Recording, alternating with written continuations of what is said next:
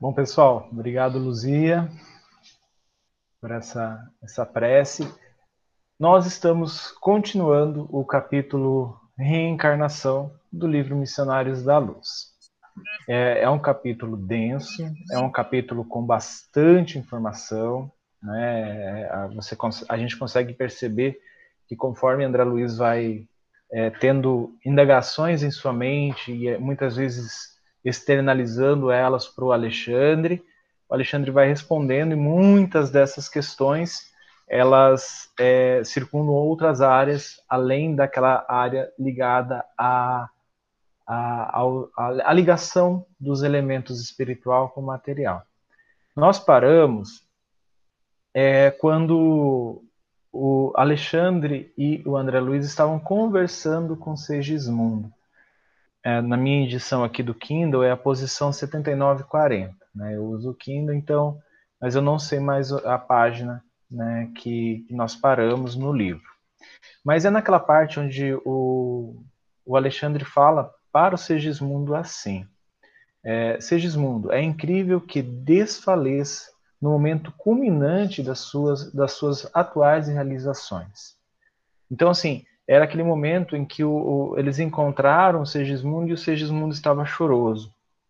Nós comentamos um pouco sobre isso na semana passada, e eu marquei, eu destaquei uma parte importante, que logo depois é, o André Luiz faz uma pergunta para o Alexandre, que é o seguinte: existem, então, aqueles que reencarnam inconscientes do ato que realizam, né? Porque o Alexandre estava comentando que o Segismundo estava participando de tudo, né? De toda a programação, né? recebendo conselhos, recebendo é, orientações quanto à composição que iria acontecer no seu corpo físico, né? O que os genes, aqueles mapas gênicos que é, esses mentores iam de um lado para o outro e que o Alexandre é, ajudou a organizar, que o Alexandre estava fazendo verificações.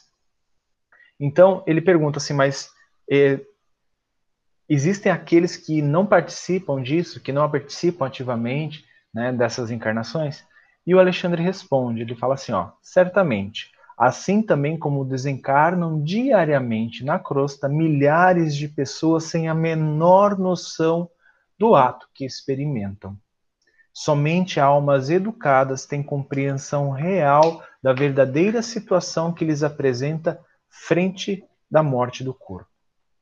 Isso eu achei bem interessante, né, essa comparação que Alexandre fez, porque nas câmaras mediúnicas, muitas vezes, nós encontramos, é, através do intercâmbio na mediúnico, aqueles espíritos que não têm a menor noção que desencarnaram. Né? Aqueles espíritos que é, começam a se manifestar e não sabem que já não tem mais um corpo físico, né? que agora estão é, na pátria espiritual, estão na, na, na, no seu mundo verdadeiro, vamos dizer assim mas é, são espíritos que precisam de muito da nossa compreensão e do nosso carinho.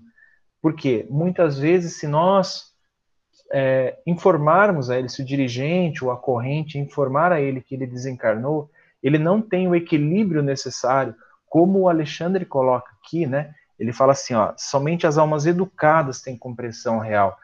Às vezes esses espíritos não têm, não receberam essa educação e aquilo, né, que, que aquela novidade, aquela informação pode afligir muito mais o coração daquele nosso irmão. Né? Eu lembro de algumas vezes em que espíritos como estes manifestaram e as dirigentes sempre conduziram muito bem, mas elas falaram assim, olha, é, eu depois a gente conversando, ela falou, olha, é, eu não me senti à vontade para informar para esse espírito, né, que ele precisa, que ele já tinha desencarnado. Então ele foi encaminhado junto à equipe espiritual, lá com toda a condição, com toda o amparo, com toda a equipe preparada para isso, pode dar a, essa notícia a ele. E aí acontece o resgate, acontece a retificação, né, acontece o auxílio e tudo é, andando conforme aquilo que tem que andar mesmo, né? Às vezes os espíritos não têm essa essa essa educação ainda. E ele continua falando assim: ó, a maioria dos que retornam à existência corporal, isso quer dizer que vem de lá para cá, na esfera do globo, é magnetizada pelos benfeitores espirituais. Então estão sempre agindo.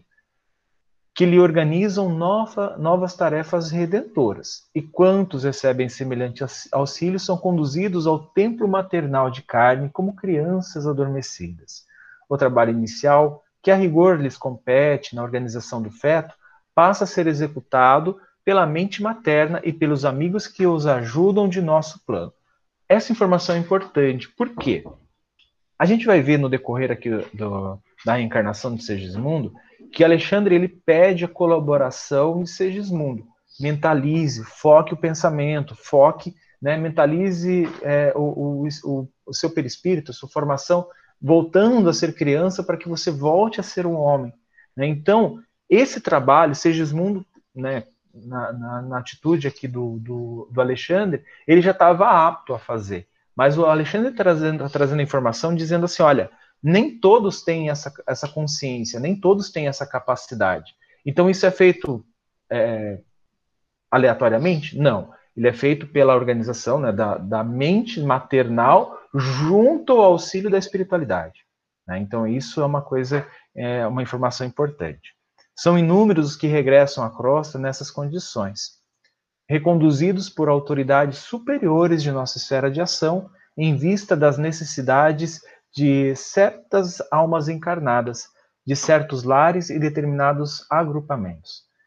Essa parte aqui, é, um pouco à frente, eu, eu não lembro se eu destaquei, mas um pouco à frente, quando Segismundo e a Raquel se ligam, né, naquele abraço fraternal junto ao peito, é, vocês perceberam que o André Luiz narrou que é, desciam uma, uma auréola de luz que parecia de um ouro muito brilhante, é, e que ali era uma manifestação, uma manifestação de espíritos superiores a eles que estavam assistindo à reencarnação. Aqui ele está ele está confirmando, na verdade, ele está falando isso também, né, dizendo que espíritos superiores a eles, a equipe do Alexandre, do Herculano, eles auxiliam nesses, nesses casos. Então, assim, a, a gente se acha amparado, é, mas a gente está muito, muito amparado. Né? Então, até espíritos é, que têm capacidades criadoras além do Alexandre, além do Herculano, além desses é, expoentes da, do espiritismo, né, na, na, na parte é, desencar, desencarnados, é, eles estão atuando junto a essas encarnações. E o, o Alexandre foi chamado para auxiliar lá na divisão da cromatina, né, no útero materno. Não sei o que é isso. Né, os doutores Adriene e o, o Ivens podem nos ajudar se a gente tiver dúvidas sobre isso mas eu acredito que seja alguma coisa relacionada à ligação da, dos gametas, enfim, né? É, aí ele fala o seguinte: como seria feito o auxílio naquelas, naquelas, desculpa, gente, voltando a outras ocupações, não continha as ideias novas que a experiência de Segismundo despertava em mim. Como seria feito o auxílio naquelas circunstâncias? Raquel estaria consciente é, de nossa colaboração, como interpretaria o casal as atividades de nosso plano, caso vi, viesse a conhecer a extensão de nossa tarefa? Então, é, o, o, André Luiz estava com muitas dúvidas. Meu, será que eles estão realmente plenamente conscientes, né, o pai e a mãe que vão receber o Segismundo, é, que isso vai acontecer? Eles vão auxiliar, eles vão participar? E o Alexandre responde a ele, fala assim, ó, em casos dessa natureza, André, a nossa intervenção desenvolve-se é, com a mesma santidade que caracteriza o concurso de um médico responsável e honesto. Então, é, eu imagino aqui que seja como fazer um parto, né? Os médicos que fazem o um parto, eles pedem a colaboração dos pais, o pai dando apoio para a mãe, a mãe é, auxiliando no parto. E a equipe médica, que é responsável, que é profissional, vai estar tá executando os, a sua tarefa. Então, assim, é uma colaboração de todas essas, é, vou chamar de entidades, de todas essas entidades, tanto os encarnados, no caso, quanto os desencarnados. Né? Então, isso, isso eu, eu achei bacana. E aí ele fala assim: ó, a modelagem fetal e o desenvolvimento do embrião obedecem a leis físicas naturais, qual ocorre na organização de formas em reinos da natureza. Mas em todos esses fenômenos, os ascendentes de cooperação espiritual coexistem com as leis, de acordo com os planos de evolução ou resgate. Nosso concurso, portanto, em processos tais, é, da, é das tarefas mais comuns. Então, o que ele está falando aqui é nada transgride a lei. Né? A lei natural, a lei que rege aqui a matéria, ela é uma e ela não, não pode ser é, transgredida. Né? As leis de Deus, elas, não, elas são perfeitas, elas não vão ser transgredidas. Então, a lei da hereditariedade também não vai ser quebrada. Né? Por mais que o Segismundo precise de elementos específicos para sua encarnação, para sua uh, execução aqui na Terra, os elementos hereditários vão ser adquiridos dos pais. Tá? Então, essa, essa, esses elementos, eles vão se manifestar aqui. Não quer dizer que é, o Segismundo era uma, é, tinha uma formação perispiritual lá, que essa mesma formação vai acontecer aqui. Isso não acontece. Ele vai utilizar os elementos disponíveis é, na, na, na dos, é, do espermatozoide e do óvulo feminino, né, do espermatozoide masculino e do óvulo feminino. Ele vai utilizar estes genes. Né, ele não vai conseguir fazer uma formação muito diferente, diferente é, da formação gênica que os pais é, do Segismundo, né, no, no, caso Raquel e, e, o Adelino, que estão aqui encarnados, é, possuem. Então, o que o Alexandre está explicando aqui é que por mais que eles colaborem, por mais que eles é, tenham toda essa, essa disposição em auxiliar o Segismundo, a hereditariedade permanece. É, uma coisa interessante que o, que o André Luiz começou a, a, a perguntar aqui, né? Em que momentos é, deveríamos buscar a moradia de Adelino? Então, quando a equipe espiritual deveria ir lá? Sem qualquer intenção menos digna, claro, né? Porque vão interferir nisso, não, não cabe aos mentores interferirem nisso. Preocupava-me um instante da primeira ligação de Segismundo à matéria. Né? Por isso que é, eu estava pensando sobre isso, né? É, quando eu comecei no Espiritismo, existia muita pergunta sobre qual o momento que o espírito se liga ao corpo físico. Né? Então, os professores aí do ESG, né, é, talvez recebam essas perguntas também. Em qual momento o espírito se liga ao, ao não, o perispírito se liga ao corpo físico? Então, é essa pergunta que o Alexandre está o André Luiz está fazendo aqui. Agiria Alexandre no momento da união sexual ou o fenômeno obedeceria a diferentes determinações? São perguntas que, que, o, que o André Luiz fez. E a resposta do Alexandre: não é necessária a nossa presença no ato de, de união sexual, é, celular, desculpa. É, semelhante momento do tálamo conjugal são sublimes e invioláveis nos lares de bases retas. Você sabe que a fecundação do óvulo materno somente se verifica algumas horas depois da união gene, genesíaca, né? É, o elemento masculino deve fazer extensa viagem antes de atingir o seu objetivo.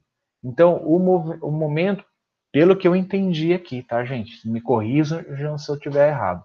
O momento de ligação se dará no momento em que o óvulo, né, o espermatozoide encontra o óvulo e é assim é colocado, vamos dizer assim, né, o, o perispírito do reencarnante se liga aquele agrupamento celular, aquele conjunto, né, os dois, as duas células ali. Então é nesse momento que acontece a fecundação. Né? Então, é, se vir aquelas perguntas para a gente responder, né, para a gente, como espíritas, algumas pessoas é, têm essas perguntas para nós. Ah, bom, pelo menos no Missionários da Luz está dizendo isso. É, e também é aquela questão da, do aborto, né? É, o espiritismo como um todo ele é, é contrário ao aborto, apesar de que alguns espíritas é, são a favor, é, têm opiniões a favor do aborto, mas a doutrina em si, né, é quase consenso que é contra o aborto, justamente por causa dessas explicações que o Alexandre está falando aqui. O momento de união celular é o momento da união da alma com o corpo. Né? Como nós é, somos reencarnacionistas, nós, nós sabemos que isso é, é, muito importante para o espírito. E aí o, o Alexandre fala que eles têm tempo, então o que o André fique tranquilo quanto a essa, essa ansiedade dele da, da, da ligação do Sergismundo.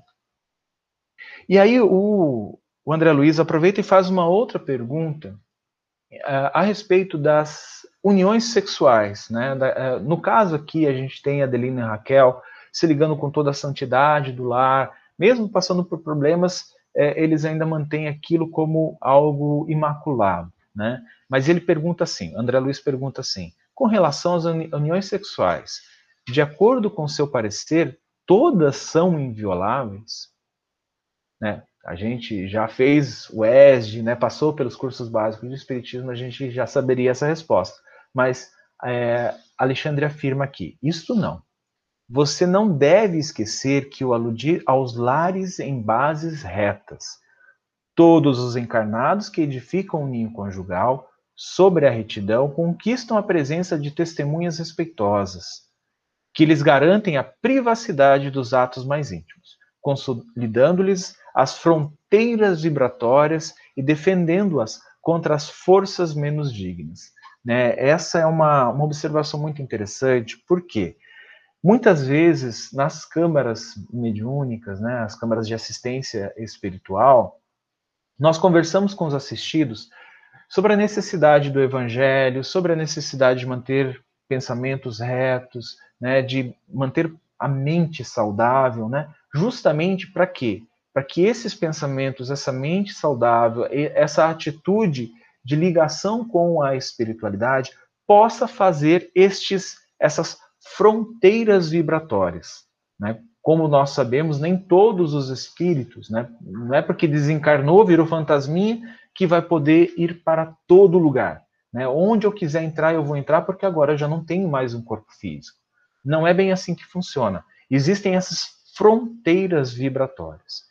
Enquanto a nossa casa estiver iluminada, funcionando né, em um padrão é, aceitável de bases retas, isso constitui uma verdadeira fronteira vibratória para aqueles espíritos que queiram, que estejam né, abaixo dessa fronteira, com vibrações inferiores. Então, essa fronteira é muito importante, por isso que nós sempre, eu acho que até a, a Luzia, né, que participa é, do Meia Lírios da Luz, também é orientação de outras câmaras, outras casas espíritas. Por quê? Porque é, é dessa forma que a equipe espiritual vai poder ajudar. É, vamos dizer assim, usando essa alegoria, parando, né, e, e, cessando aquela infecção que acontece diariamente desses espíritos que adentram a nossa casa, para que nós possamos ajudar naquilo que já está instalado no espírito ou no perispírito do assistido. Né? Então, e aí o, que ele continua, ele falando assim, ó, não ocorre o mesmo, entretanto, nas moradias cujos proprietários escolhem baixas testemunhas espirituais, buscando-as em zonas inferiores. Olha as palavras que ele usou aqui. Escolhem e buscam. Então, a gente não quer dizer assim, ah, eu estou aqui deixando aberto, é, porteira aberta da minha fronteira. Né? Não, é você escolhe essas baixas testemunhas espirituais. Né? Quando você está desse jeito, a nossa vibração, ela se liga à vibração de outros na mesma faixa, e eles são escolhidos. E aí, muita, em muitos casos, há relatos dessa forma. Olha, este assistido, né, no caso uma câmara mediúnica, ele me busca toda vez que ele vai dormir. Toda vez que ele, ele, ele tem a, a cessa o momento de vigília, né, que ele adormece, desdobra, ele vem aqui me buscar, ele vem aqui me convidar, ele vem. Então, muitos relatos desse tipo. É, lembrando aquele caso, é nesse livro mesmo, que o, eles precisavam de um médium né, para uma tarefa na espiritualidade, e eles foram buscar esse médium, e esse médium estava em companhias menos dignas, por escolha e por ir buscá-las. Né? Tanto que ele fica envergonhado, porque ele não tem como acusar que essas pessoas vieram para a casa dele. Não, porque ele, ele sabia que ele tinha ido buscar essas companhias. Então, olha a, a, a importância, né, que interessante é, é esses, essas explicações de Alexandre.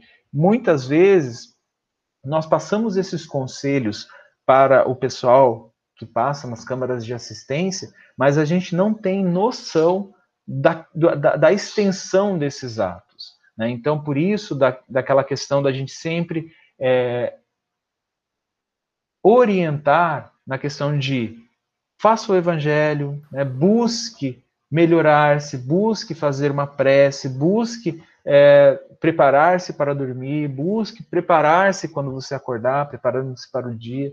Então, todas essas é, lições que nós passamos, né, como casa espírita, como grupo de assistência mediúnica, elas são importantes, porque elas vão colaborar. E um pouco adiante, o, o André Luiz ele afirma uma coisa, né? É, na verdade, ele pergunta assim: que condição, por exemplo, é a da esposa fiel devotada ante o marido desleal e aventureiro no campo sexual? Permanecerá a mulher nobre e santa à mercê de criminosas testemunhas que o homem escolheu? Né, aqui ele usa essa, essa, essa, alegoria, mas isso pode ser dos dois papéis, tá, gente? Não, não, não tem diferença nisso. Então, o, o que o André Luiz está querendo saber é assim, se um, uma, um dos elementos do casal está bem, faz, é, mantém essa santidade, essa é, base reta no seu lar, e o outro não. É, como acontece? É, é, isso vai ser maculado? Ele responde aqui, não. O Alexandre responde, fala não. O mal não pode perturbar o que é genuinamente bom. Em casos dessa espécie, a esposa garantirá um ambiente doméstico, embora isso lhe custe as mais difíceis abnegações e pesados sacrifícios. Então, essa é uma informação bacana que muitas vezes a gente observa isso. Muitos assistidos é, procuram a casa espírita, procuram as câmaras de assistência, é, a pedido da esposa, a pedido do marido, a pedido do pai, a pedido do filho, enfim. E muitas vezes é essa, essas pessoas que pediram para ir lá para que, que mantêm o lar vibratoriamente bem, vibratoriamente saudável. Né? Então, só para a gente ter noção da extensão. Se aquela pessoa é, faltar, se aquela pessoa for, vamos supor assim, retirada daquele, daquela família, daquele ambiente, o ambiente cai vibratoriamente, porque ela era a base, a base de sustentação espiritual da casa. E mais uma vez, né, é, interromperam a, a pré-eleição dos dois, né, do, o, do André com o Alexandre, e já estavam indo preparar o Segismundo para o reencarne. É onde o aqui é o o André pergunta para o Alexandre assim, né? Vendo a, a, atual situação do Segismundo, ele pergunta assim, ó, por que motivo Segismundo sofre tanto? Né? A gente já viu que ele estava bem abatidinho. E aí o Alexandre responde: Desde muito e particularmente desde a semana passada, está em processo de ligação fluídica direta com os futuros pais. Então, assim, o processo de reencarne, eu, eu até estava assistindo uma palestra do Dr. Décio Iandoli Jr., ele, ele fez essa pergunta na, na, durante a tarefa, durante a palestra. Ele falou assim, gente, é, qual o momento da... quando inicia a reencarnação? Aí a, o pessoal falou em vários momentos, mas olha que interessante. Ele já, o Segismundo aqui já estava algumas semanas se ligando fluidicamente, né? Essa ligação fluídica com os pais. Então, assim, não é só uma ligação com o feto. Essa ligação também é feita com os pais, com a, aqueles que vão recebê-lo nessa existência. E ele fala assim: ó, semelhante operação é necessária para que o organismo perispiritual possa retornar à plasticidade que lhe é característica e no estágio em que, eh, que ele se encontra, a serviço, o, o serviço impõe sofrimentos. Né? Aqui ele estava falando que é, esse, essa, essa ligação de Segismundo estava sendo penosa, né? porque ele estava acostumado às energias, aos fluidos, a, a, todo o magnetismo espiritual. Então, quando agora ele retor está retornando à Terra, né, retornando ao, campo, ao corpo de carne, as coisas são diferentes. Então, tudo isso representa sofrimento. Eu estava imaginando, assim, é, que numa das palestras do próprio Décio Andoli Jr., ele fala assim, é que muita gente tem medo, né, tem receio, fica triste é, com o desencarne, né, o pessoal, muitas pessoas ficam tristes é, com o desencarne de Jesus, e o Décio fala assim, olha, mas eu acredito que o grande sacrifício de espíritos que vêm para a Terra nos auxiliar seja o de reencarnar, seja o de deixar a, a, pátria espiritual, que é a nossa verdadeira pátria, e vir aqui num corpo de carne. Porque tem todos esses fluidos densos, tem essa questão do, do véu de esquecimento. Então é um sacrifício muito grande. Então, da mesma forma, é, quando o Décio, quando o Segismundo ele está voltando, ele está abrindo mão disso, né? Então ele está deixando tudo isso e se incorporando a elementos mais pesados, elementos materiais, que nós sabemos que é, são bem são diferentes do elemento espiritual. E ele continua, ele fala assim, mas o organismo perispirídico de Segismundo, né, isso aqui a André perguntando, não é o mesmo que ele trouxe da crosta ao desencarnar pela última vez? E aí o, o Alexandre né, responde uma coisa que eu achei bem legal. Sim, tem a mesma identidade essencial. Todavia, com o concurso do tempo, em vistas da, de nova alimentação e novos hábitos em meios meio muito diversos, incorporou determinados elementos de todos os círculos de vida, dos quais é necessário se desfaça a fim de poder penetrar com êxito a corrente de vida carnal. Me lembrou muito aquela, aquela resposta que os espíritos deram no livro dos espíritos, falando sobre a composição do perispírito. Né? A gente sabe, desde lá do ESG, que os peri, o perispírito da, do, dos espíritos encarnados é formado com elementos do planeta. Então, aqui na Terra, nosso perispírito encarnado aqui, né, nós podemos gerar fluido vital, né, nós podemos gerar ectoplasma. Então, o nosso perispírito está mergulhado e utiliza dos elementos aqui da crosta. No caso, quando Segismundo voltou à pátria espiritual, desencarnou, ele ainda está na Terra, tá, gente? Ele ainda estava na Terra. Mas os elementos espirituais, eles diferem um pouco dos elementos que nós possuímos aqui na Terra, na crosta. Então, o perispírito dele já estava incorporando esses elementos espirituais.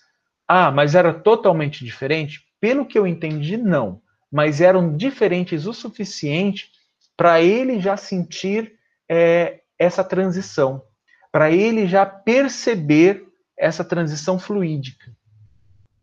E aí onde o, André Luiz fica espantado e pergunta assim, ó, não teremos aqui um fato semelhante à morte física na crosta, né, deixando os elementos materiais voltando para a espiritualidade e deixando os elementos espirituais voltando para a matéria. E aí o Alexandre fala, é, sem dúvida, desde que consideramos a morte do corpo carnal como simples abandono de envoltórios atômicos terrestres. Então aqui ele está falando assim, olha, morte carnal, é, a gente deixa os envoltórios atômicos e na parte espiritual, nós deixamos os, os envoltóricos atômicos espirituais, tá? Eu estou criando isso aqui aqui, mas ele está deixando os elementos. Então, é, é assim, essa, essa, essa viagem né, entre os planos, ela é dolorosa para todos. Né? Imagina assim, a gente fala dessa encarnação, né? É, eu perdi minha avó há, há, algumas semanas, eu sei o quanto, assim, está latente o quanto é doloroso você perdeu uma pessoa querida. Mas, como espírito, eu sei que ela é um espírito imortal. Então, assim, eu, eu me, me abraço a essa ideia e, e eu sei que ela vai estar tá bem logo, logo. Eu espero encontrá-la, né, des, desdobrado, né, e futuramente, quando eu voltar à pátria espiritual. E essa mesma sensação deve acontecer a pessoas queridas que vem as pessoas reencarnarem, vem as pessoas voltarem à cruz. Mas é claro, ah, lá a gente tem toda a noção do tempo diferente, né? Nós, aí lá a gente não tem como negar né, a, a, a, perpetuidade da alma, então a gente vai estar tá já desencarnado, a gente está lá no outro, no outro lado, então a gente não, não fica com dúvidas de que a gente vai encontrar ah, ah, os nossos entes queridos é, após esse processo, né? Gente, como o capítulo é grande e tem muita informação, eu estou falando muito, mas por favor, abra o microfone, levantem a mão, como a Rita fez agora, e perguntem e comente. Pode falar, Rita. Não, eu estava aqui pensando, né? Você falando aqui agora dessa. É, a gente estudando toda esse, essa fase, né, da, da concepção, da ligação, dessa, dessa ligação fluídica do espírito. É, com os pais, né, não só com a mãe, mas com os pais na Terra. E eu fiquei pensando assim nas, nas minhas gestações, né, que a gente acaba pensando, e das dificuldades assim que eu, né, vou falar sobre a minha pessoa, que a gente tem, né? Eu tive muita dificuldade, principalmente na minha segunda é, gestação, que foi uma gestação gemelar, que eu tive muita dificuldade de aceitar, né? A questão de três filhos, assim, tinha alguma coisa, ou agora, assim, é, pensando na forma espiritual, eu consigo até é, formular alguma coisa assim, mas eu tinha uma dificuldade muito grande de, com, com um dos meus filhos, tenho ainda, na verdade, né? Não tinha, não, tenho. E isso começou desde quando eu descobri minha gravidez, né? Então eu fico pensando aqui agora, né, sem culpa, porque isso eu já superei por conta do Douglas, até que me ajudou no autoconhecimento, mas é, eu fico pensando assim, o, quando a gente não tem esse conhecimento, o quanto de energias, né, ruins que a gente passa, né, a gente já vai emanando essa, essa falta de aceitação para o espírito, desde antes de fecundar, né? A gente já vai emanando assim antes, e aí já nasce um espírito que não que se sente não se sente bem acolhido, e aí e aí é, realmente a jornada é muito complicada. Graças a Deus eu compreendi isso, que eu tive uma parcela muito grande de culpa, de culpa né? Que eu colaborei, na verdade, para esse processo ser um pouco mais complicado. E eu toda hora eu preciso relembrar quando eu estou passando, estou com dificuldade com, com esse meu filho. E mas é isso, e, e, assim, eu peço perdão, já pedi perdão e tento fazer uma conexão diferente, né? Perceber que eu preciso é, aceitar essa condição e que provavelmente eu me comprometi provavelmente não, com certeza, eu me comprometi em aceitar essa jornada, né, da maternidade. Mas isso é revelador, assim, a gente, quando a gente descobre é, o, essa troca fluídica e o quanto que, se, que isso pode contribuir para que as mães não tenham tantos problemas lá na frente, né, quando você tem esse conhecimento. Era isso, era mais, na verdade, um depoimento. Não, é muito bom, Rita, esses depoimentos, porque aqui praticamente todos são voluntários em casas espíritas, né? E essas questões elas chegam para a gente, né? Elas chegam no atendimento fraterno, elas chegam nas câmaras, né? Muitas vezes, é, uma conversa que você fala que é espírita, as pessoas vêm conversar sobre isso. Isso é muito importante, né? E já ligando aquilo que você falou sobre essa interação fluídica, né, que é pré-concepção até, é, foi onde o, o Segismundo ele fala né, que ele tem receio, que ele está é, é, muito, muito receoso de voltar. E é onde o Alexandre dá uma explicação lindíssima, né, um, um aconselhamento meio que puxão de orelha. Fala assim, ó, para ele, né, para Segismundo: Não asile o monstro do medo no coração. A hora é de confiança e coragem. Ouça, Segismundo, se você guarda alguma preocupação, divida conosco os seus pesares. Fale de tudo o que, que constitua dificuldade em seu íntimo. Abra sua alma, querido amigo. Lembre-se que o instante da passagem definitiva de, de plano se aproxima. Torna-se indispensável manter o pensamento puro, lavado de todos os de, de todos os detritos. Isso aqui eu achei legal porque muitas vezes, né, como a Rita falou dessa dessa preocupação como mãe, né, que a gente não vai conseguir falar isso com o espírito reencarnante, porque vai ter a equipe espiritual falando isso, mas nós, como voluntários de uma casa espírita, cristãos que somos, podemos falar dessa forma, assim, ou algo parecido, não vou falar como Alexandre nunca, mas algo parecido para as mães, né? para aquelas pessoas que estão em aflição e com esse mesmo medo no coração que Segismundo estava de, de vir, muitas mães têm esse medo de receber. Né, de, de, de, então já existe esse bloqueio fluídico né, essa diferença fluídica que pode gerar detritos, detritos, ter detritos juntos nessa ligação, nessa questão fluídica. É, e aí o Segismundo ele fala assim, ó, é, foi por isso que insisti, insisti tanto pela obtenção da minha volta. Como poderia conduzir os outros à plena é, conversão espiritual diante de, dos ensinamentos do Cristo sem haver pago minhas próprias dívidas? Como ensinar os irmãos sofredores, sofrendo eu mesmo, dolorosas chagas em virtude do passado cruel? Então, é, aqui está o motivo, eu, destaquei isso porque está o motivo, eu vou colocar assim, principal da, do Segismundo pedir para voltar, né, pedir para voltar principalmente com Adeline e Raquel, Lembrando que eles já tinham conversado sobre isso no plano espiritual, né, antes do Adelino e Raquel virem para a Terra, mas a gente sabe que nada é definitivo. Né? Aqui, pelo que parece o caso, o Segismundo que pediu para fazer isso, mas ele já estava com receio, com medo, né? E por quê? Porque talvez ele, ele pudesse não ter feito esse pedido. Ele fez esse pedido porque eles combinaram e ele tem todos esse, essas, esses haveres aqui que ele informa. Mas ele poderia não ter feito.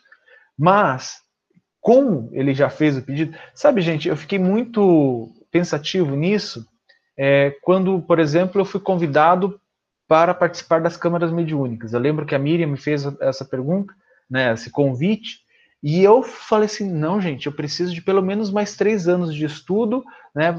Preciso fazer uma formação prática, não sei o quê, terminar o, o, o EAD, para depois eu ter bagagem suficiente para começar. Sabe quando você, assim, começa a se preparar, tá quase lá, faz o pedido, não, já, já, já ingressei no curso de educação mediúnica, né? Agora preciso estudar mais cinco anos para poder começar a participar. Foi isso que eu fiz. E a Miriam falou: não, vai lá para conhecer. Né? Então, eu sabia do meu medo, do meu receio, tanto que é, hoje ainda é, dou, eu agradeço muito a Miriam que me colocou nessa, na, nessa, nessa seara. Mas o Segismundo estava do mesmo jeito, estava no, no, limiar ali já querendo desistir. Sabe quando você chega na, na, na ponta para pular na piscina, né, de um, de um lugar mais alto e fala assim, deu medo, vou voltar, né? Então ele estava mais ou menos isso, só que mais ou menos dessa forma mas o Alexandre e o Herculano estavam ali para auxiliar ele diante de toda a preparação, de todo o trabalho que a espiritualidade teve.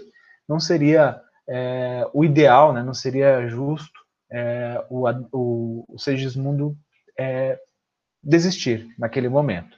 Né? Ele, ele, foi informado que tinha todo o amparo, que, que todo, todos os amigos estavam ali para ajudá-lo. E o Alexandre continua explicando para Segismundo e ele fala assim: ó, para a nova experiência, você não pode levar senão o patrimônio divino já adquirido com seu esforço para a vida eterna, constituído pelas ideias enobrecedora e, enebrecedoras e pelas luzes íntimas que seu espírito já conquistou. Então, é, quando a gente vem, né, todos nós passamos pelo, pelo EAD lá, pelo ESD. É, quando a gente vem para cá, o que a gente está trazendo? Né? A gente está trazendo esse patrimônio divino já adquirido com o nosso esforço para a vida eterna. É isso que a gente traz quando a gente vem para cá. Persistir em semelhantes estados da alma poderá trazer consequências muito graves, aquele, os estados da alma do medo, tá? É, por, porquanto a sua inadaptação perturbaria o desenvolvimento fetal e determinaria a morte prematura de seu novo aparelho físico no período infantil. Então, aquelas emanações que o Segismundo estava começando a emitir não eram saudáveis, não eram produtivas. Então, por isso de todo esse aconselhamento. E essa, essa, esse relato que a, a Rita deixou para a gente, esse depoimento, é por isso da importância da gente sempre orientar, por isso da, da importância da gente sempre amparar, apoiar. Né? A gente sabe que é, a nossa saúde muitas vezes tem psicólogos que fazem esse acompanhamento no pré-natal, justamente para a mãe poder se equilibrar, para não não ter problemas energéticos, fluídicos. Claro que a, a saúde não utiliza é, essas bases do espiritismo, mas nós, como espíritas, né, é, podemos utilizar no aconselhamento, é, na, na, na, consolação da, dessas mães, dessas, desses é, pais que vão receber uma, um novo espírito. E aqui o André Luiz relata sobre os espíritos construtores eles começavam o trabalho de magnetização é, do corpo perispirítico, no que, no que eram amplamente secundados pelo esforço do abnegado orientador, do Alexandre, que se mantinha dedicado é, e firme em todos os campos de serviço. Então aqui é, só, eu só destaquei causa que eu achei bem legal é, esses construtores. Aí o, o Alexandre fala assim: agora sintonize conosco, isso ele está falando para o Segismundo, sintonize conosco relativa, relativamente à forma pré-infantil, mentalize sua volta ao refúgio maternal da carne terrestre, lembre-se da organização fetal, faça-se pequenino, imagine sua, sua necessidade de se tornar criança para aprender a ser homem. Né? Então, o Alexandre, o André Luiz fala assim ele compreendeu que o interessado precisava oferecer o maior coeficiente de co cooperação individual para o êxito amplo. Surpreendido, reconheci que o, ao influxo magnético do Alexandre e dos construtores, a forma perispiritual de Segismundo tornava-se reduzida.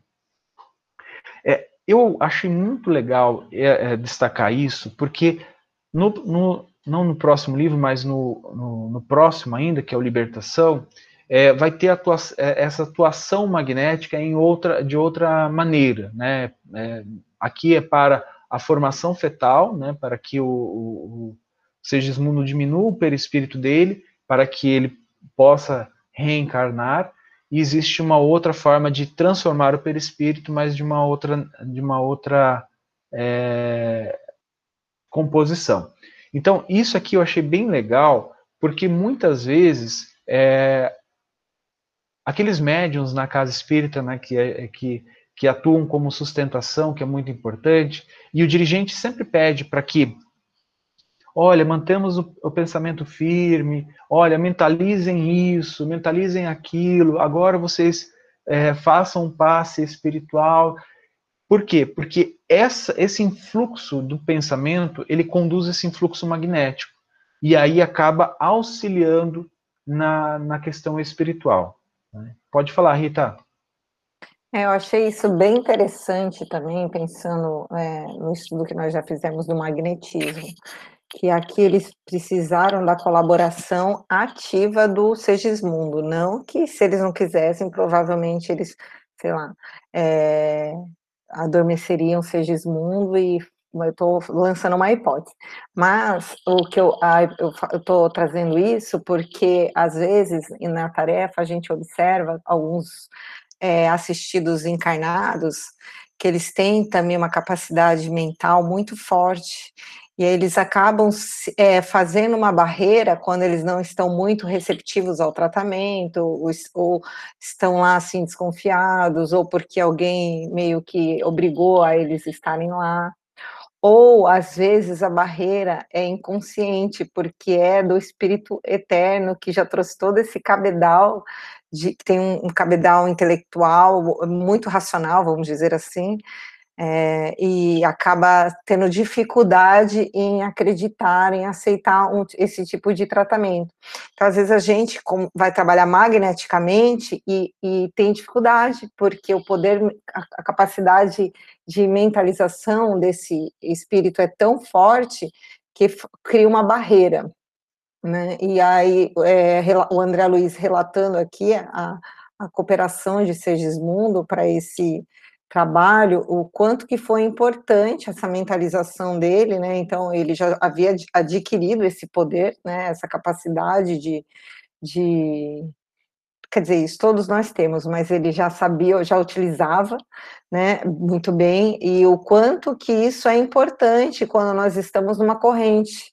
Né, nessa, nessa nossa capacidade mental de envolvimento, igual você falou, dos médiums de vibração, quando o dirigente está ali é, dirigindo a corrente, o quanto é importante estar ligado na, nessa mentalização, né, do que a corrente necessita, e sem deixar com que os pensamentos é, voem, né, vaguem para outros, para outras regiões.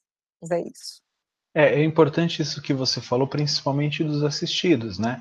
Como a gente viu nesse próprio capítulo, o, o, o Alexandre, é, quando foi convidado pela criança a participar da, da oração, ele falou: Olha, estamos convidados. Então é isso também, né? Essa atitude mental do assistido auxilia muito no, no, nos tratamentos, né? No, nos, a gente chama de tratamento espiritual, mas os auxílios espirituais. E um pouco mais à frente, o André Luiz fica bem surpreso e pergunta pro faz algum um comentário para o Alexandre assim: ó, como pode ser o que vejo? Ignorava que o renascimento compelisse ao plano espiritual serviços tão complexos. Né? Então ele, ele ficou é, é assim muito impressionado de tanta tarefa para o plano espiritual. A gente acha que o plano espiritual é tudo um passe de mágica, né? É tipo assim, ah, o, o, os benfeitores querem que uma doença desaparece, plim, ela desaparece. Não é mágica, né? Nada disso é um passe de mágica. E aí o Alexandre ele orienta o André Luiz falando assim, ó, o trabalho enobrecedor está em toda parte. O paraíso da ociosidade, aquele paraíso onde a gente fica voando em nuvenzinhas tocando harpa, é talvez a maior ilusão dos princípios teológicos que obscureceram na crosta sentido divino da verdadeira religião. Isso eu achei muito legal. Muitos de nós, né, tem, nós que eu digo humanidade, tem a, a ideia de que ah, eu vou descansar, né? A pessoa desencarnou, ela descansou, ela está descansando. É claro que existe um momento de repouso, a gente lembra disso lá no, no primeiro livro dessa série do André, do André Luiz, que é o Nosso Lar, né, onde o André Luiz passou pelas câmaras de retificação depois que saiu do período no umbral e estava bem, queria trabalhar, mas ele estava precisando é, descansar para organizar o pensamento. Existe isso. Mas tão logo ele estava bem, a mãe dele pediu: olha, trabalha, né? Faça uma, tenha uma ocupação útil, né? Aprimore-se. Então aqui é, é, é Alexandre está reforçando isso, que não vai cessar. Né? É uma ilusão achar que o Criador, né, que Deus criou todo esse universo para ociosidade. Não, ele criou para criaturas como nós sermos felizes. E nós vamos ser felizes atuando. Né? Tanto que a lei do trabalho é uma das leis naturais que a gente encontra lá no livro dos Espíritos. E aí, o, o, o André Luiz faz uma outra pergunta que eu também tive que destacar, gente. Se desculpa, a gente vai ficar um tempinho nesse capítulo. Ele fala assim: o que vimos, porém, com Segismundo é regra geral para todos os casos, como a Rita acabou de contar, é, comentar. E o Alexandre fala: de modo algum, os processos de reencarnação, tanto quanto os da morte física, diferem ao infinito, não existindo, segundo cremos, dois absolutamente iguais. Então, assim, não é receita de bolo. Por mais que a é, o auxílio seja no mesmo sentido, mas podem acontecer inúmeras dificuldades, inúmeras intempéries, inúmeras é, atuações diferentes das diferentes é, almas ou espíritos que estão atuando ali, né, como personagens ou como auxiliares. As facilidades, os obstáculos estão subordinados a fatores numerosos, muitas vezes relativos ao estado consciencial dos próprios interessados no regresso à crosta ou na libertação dos veículos carnais. Há companheiros de grande elevação que, ao voltarem à esfera mais densa, em apostolado de serviço e iluminação, quase dispensam o nosso concurso. Existem espíritos, né, como ele coloca aqui, em serviço de apostolado, existem espíritos que não, precisam lá do, dos magnetizadores, dos construtores espirituais, porque eles estão aqui em, em serviço, né? Eu acredito que não é o meu caso, eu acredito que eu preciso de bastante ajuda. É, e aí, André Luiz faz uma outra pergunta: não deveriam nascer, porém, tão somente aqueles que se revelassem preparados? Gente do céu, de 8 bilhões, quanto ficaria? Né, eu acho que a gente teria ali uns na, na casa dos dois dígitos aqui na Terra, né? Então, é, o que ele responde? Não podemos esquecer, no entanto, que a reencarnação é o concurso, é o curso repetido de lições necessárias. A esfera da crosta é uma escola divina e o amor, por intermédio das atividades intercessórias, reconduz diariamente ao banco escolar da carne milhões de aprendizes. Então, aqui é uma escola. Né? Essa definição do Alexandre para o André Luiz, né? Falo, olha, não tem como só encarnar espírito bonitinho, espírito que já sabe construir, né? Corpo físico, espírito que já tem elevação moral. Não tem como. Aqui é uma escola. Provas e expiações, meu filho. Você eu acho que não, não frequentou o ESG. Então, é, precisa desse, desse, desse, dessa escola, esses espíritos, né? Aprendem a cada dia, por mais que né, a gente perceba que alguns estão em degraus, em séries diferentes, mas estão aqui um, uns para aprender com os outros. A reencarnação de Segismundo obedece às diretrizes mais comuns, traduz expressões simbólicas é, da maioria dos fatos dessa natureza, porquanto o nosso irmão pertence à enorme classe média dos espíritos que habitam a crosta nem altamente bons, nem conscientemente maus. Então, assim, o que eu achei legal o Alexandre falar altamente bom e conscientemente mal. Né? É, sempre me perguntam, na, na, na, às vezes, quando a gente está falando sobre é, né, transição planetária, mundo de provas e expiações, para mundo de regeneração, ah, quem vai para um outro lugar? Né? Quem vai ser tirado, convidado a sair aqui da Terra, ir habitar um outro mundo para ajudar na evolução. Né? Então eu acredito muito nessa questão do conscientemente mal. Né? Que aqueles que são conscientemente maus, que são empenhados em fazer o mal consciente, esses vão ser convidados a, a, a, a se reformarem de uma outra forma, né? a aprenderem de uma outra forma, auxiliando, é claro, os irmãos que, que precisam é, daquilo que esses irmãos conscientemente maus já têm. Muitas vezes é a inteligência, a sabedoria, mas não aplicada à bondade, ao evangelho. E, e aqueles altamente bons, né, que, é, que são espíritos que praticam o bem é, em todo momento, como a Neuza conversou com a gente ontem na palestra, né, sobre os bons espíritos, falando sobre as características do homem de bem. E só para terminar aqui essa parte do capítulo, né, a gente está terminando a, a, nosso tempo, é, o Alexandre fala o seguinte: o auxílio que vemos atingirá porventura. Não, isso, desculpa, é o André Luiz perguntando.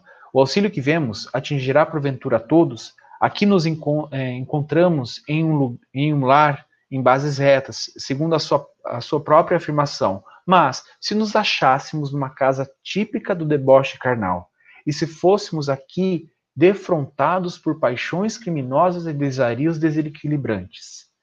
Aí o, o, Alexandre fala assim: André, o diamante perdido no lodo, por algum tempo, não deixa de ser diamante.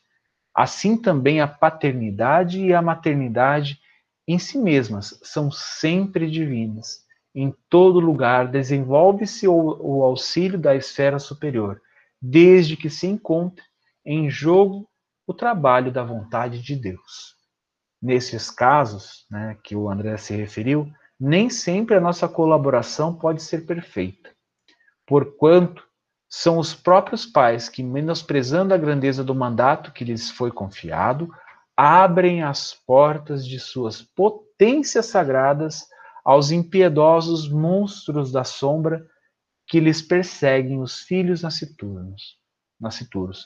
Então, é, essa pergunta do, do André Luiz foi, foi legal, porque é, nem todos os ambientes recebem este auxílio, como o Alexandre colocou aqui. Eles tentam auxiliar, de alguma forma eles tentam, mas às vezes não conseguem e recebem, como ele coloca aqui, abrem as portas de suas potências sagradas aos impiedosos monstros da sombra. Né? Irmãos que estão em erro, que é, têm uma, uma visão muito limitada né, do, do, da, dos desígnios de Deus e vão auxiliar nessa, nessa encarnação desse, desse espírito.